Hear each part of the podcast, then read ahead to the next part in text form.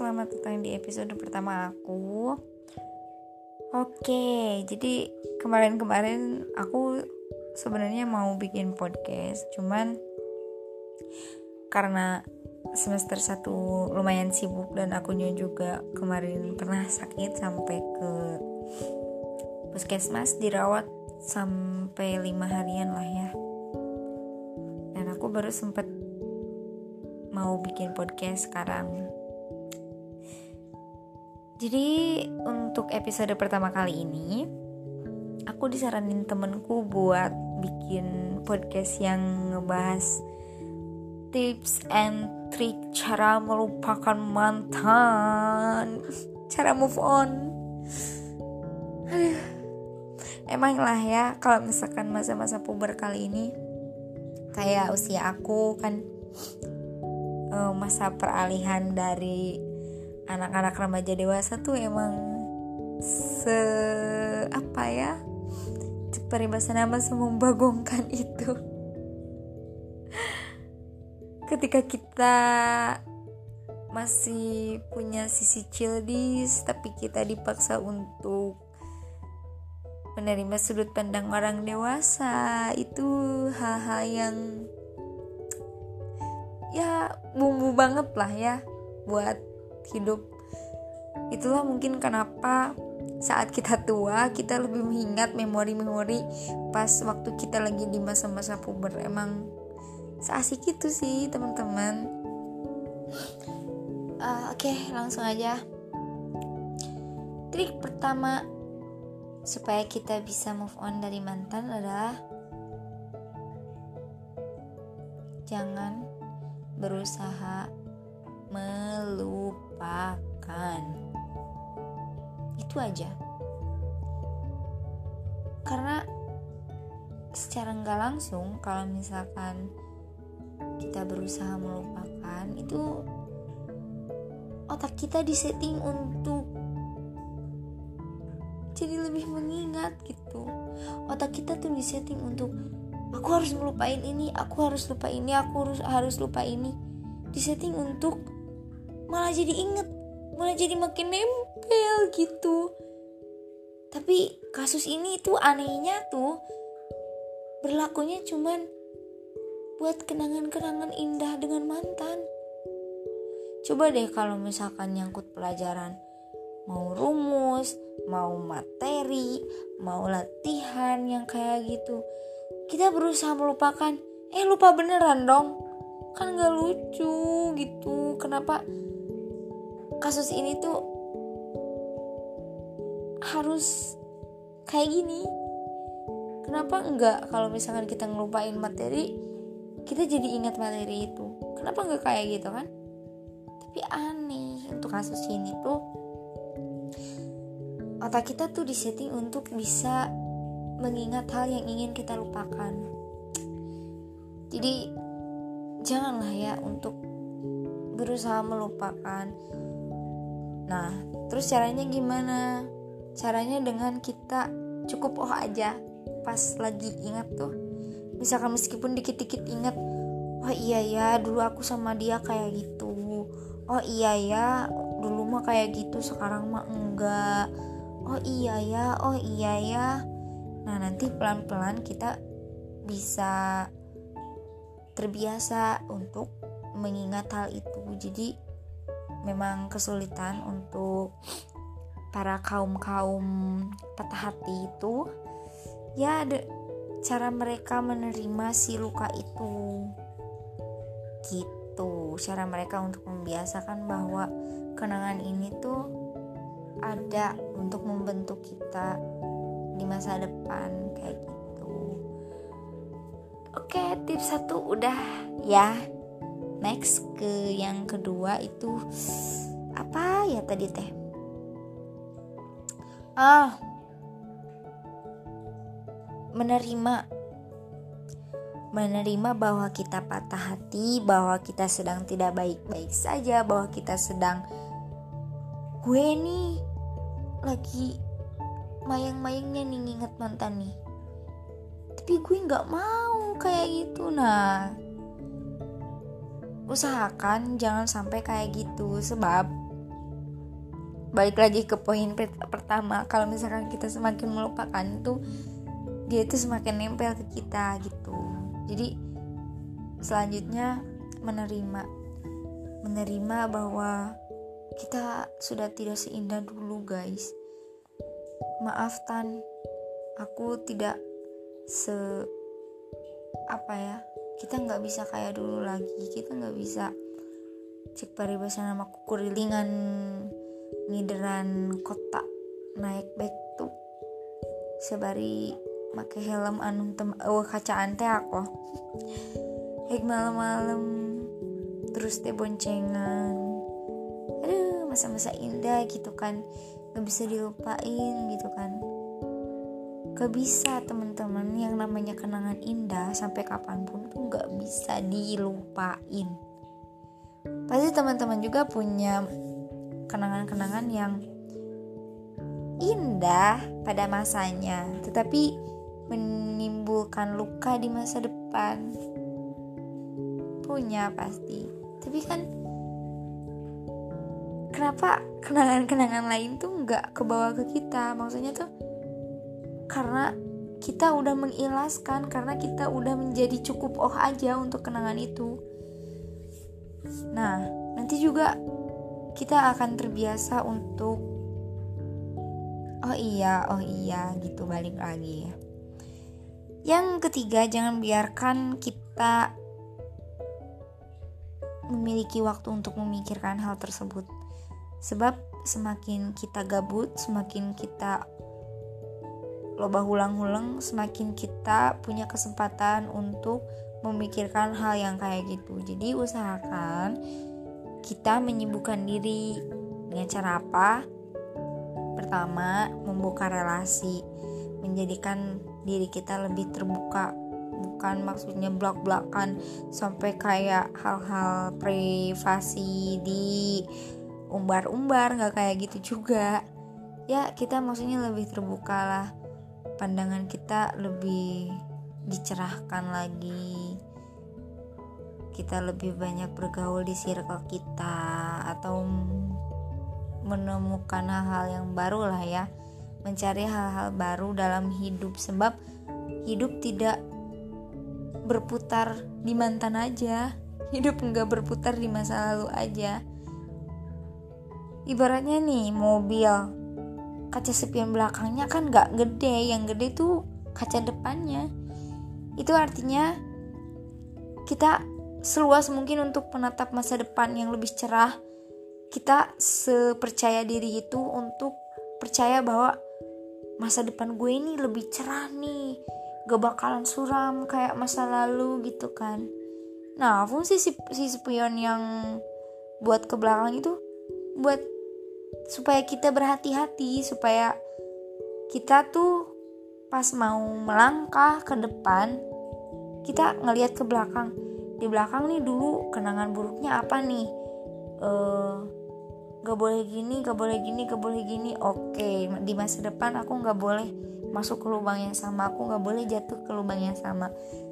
Kayak gitu teman-teman. Jadi percaya diri percaya dirilah untuk menghadapi segala sesuatu tuh dari apa ya menerima dengan cara menyibukkan diri. Sebab dari kesibukan tersebut itu ngebentuk kayak self healing sebenarnya. Kita juga perlu me time, perlu me time untuk introspeksi diri, untuk kayak bercermin ke belakang, bercermin ya bahasanya ke belakang. Bukan ingin kembali tapi bercermin bahwa di masa depan uh, cerminan dari dulu tuh ada beberapa hal yang memang tidak bisa dilakukan. Ada yang ada beberapa hal yang harus kita lakukan nanti kayak gitu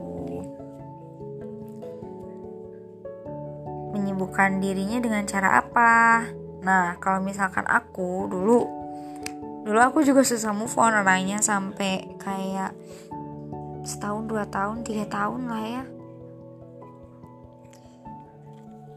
Aku dulu menyibukkan diri dengan cara membaca karena aku memang dari dulu suka membaca juga.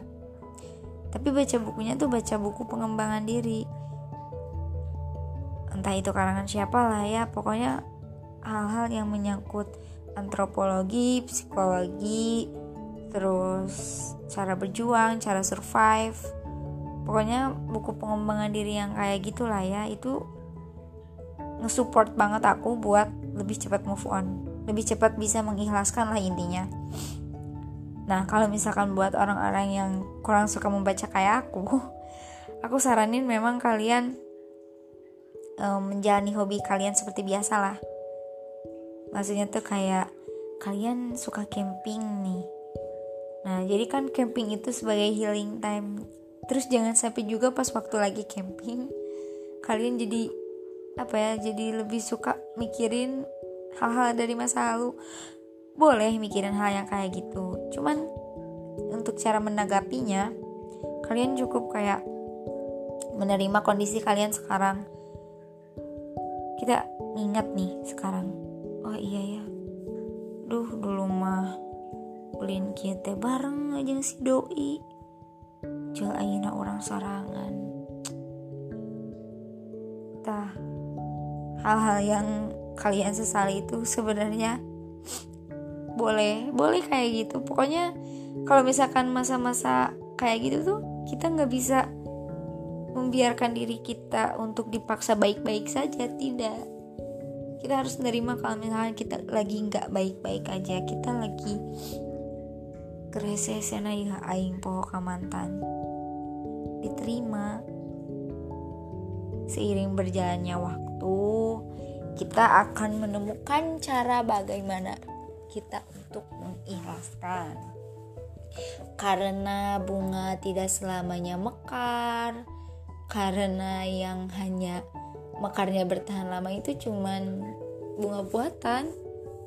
Kita kan pasti akan ada di masa kita sedang bahagia terus dikasih keterpurukan terus habis keterpurukan dikasih bahagia lagi. Mungkin kayak gitu. Siklus hidup tuh memang seperti itu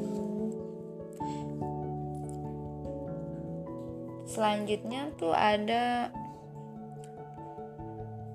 karena kita orang yang beragama lebih apa ya kita bisa self healing dengan cara kita mengadu ke Tuhan kita lah. Ya meskipun kalau misalkan dibanding bandingin ya aku juga dulu nggak se apa ya nggak sealim itulah maksudnya jangan malu untuk minta ke Tuhan karena ya siapa lagi yang bisa ngebantu kita selain selain yang nyiptain kita sendiri kan? Datang ke Tuhan terus kayak uh, merendahkan diri karena emang itu mah bisa jadi hak. Terus kita berdoa berdoa untuk kebaikan kita lah intinya untuk hal-hal yang terbaik dari diri kita hal-hal yang supaya kita tetap bertahan gitu bisa tetap survive menjalanin hidup. Meskipun kita nggak sebaik yang apa kita pikirkan kita nggak sebaik orang-orang yang kita anggap baik. Kayak gitu. Ya mungkin itu cara Tuhan juga untuk mengingatkan bahwa kamu nggak akan selamanya dalam posisi bahagia. Kamu nggak akan selamanya dalam posisi terpuruk. Akan ada waktu di mana aku memberikan kamu apa ya kebahagiaan yang berlipat ganda. Gitu kata Tuhan jadi nanti juga akan ada waktunya memang. Karena kita nggak akan bisa ngerasain manis yang benar-benar manis tanpa mengecap pahit dulu. Karena pahit itu yang bikin manis itu terasa lebih manis. Kayak gitu merenya cek pahit nama. Terus bertahan melewati melewati waktu. Nah, bertahan melewati waktu. Bukan membiarkan waktu menyelesaikan persoalan, tetapi ulet dan tegar bertarung untuk melewati masa kelam. Nah, itu. Bertahan melewati waktu. Enggak pasrah ke waktu, biar waktulah yang menjawab semuanya. Duh, teman-teman bukan kayak gitu konsepnya. Tapi gimana kita ulet dan tegar? Gimana kita bisa tetap survive melewati waktu itu bukan membiarkan waktu menyembuhkan kita gitu sebenarnya konsepnya tuh ya kayak ngedaki gunung lah ya ada yang disebut uh, summit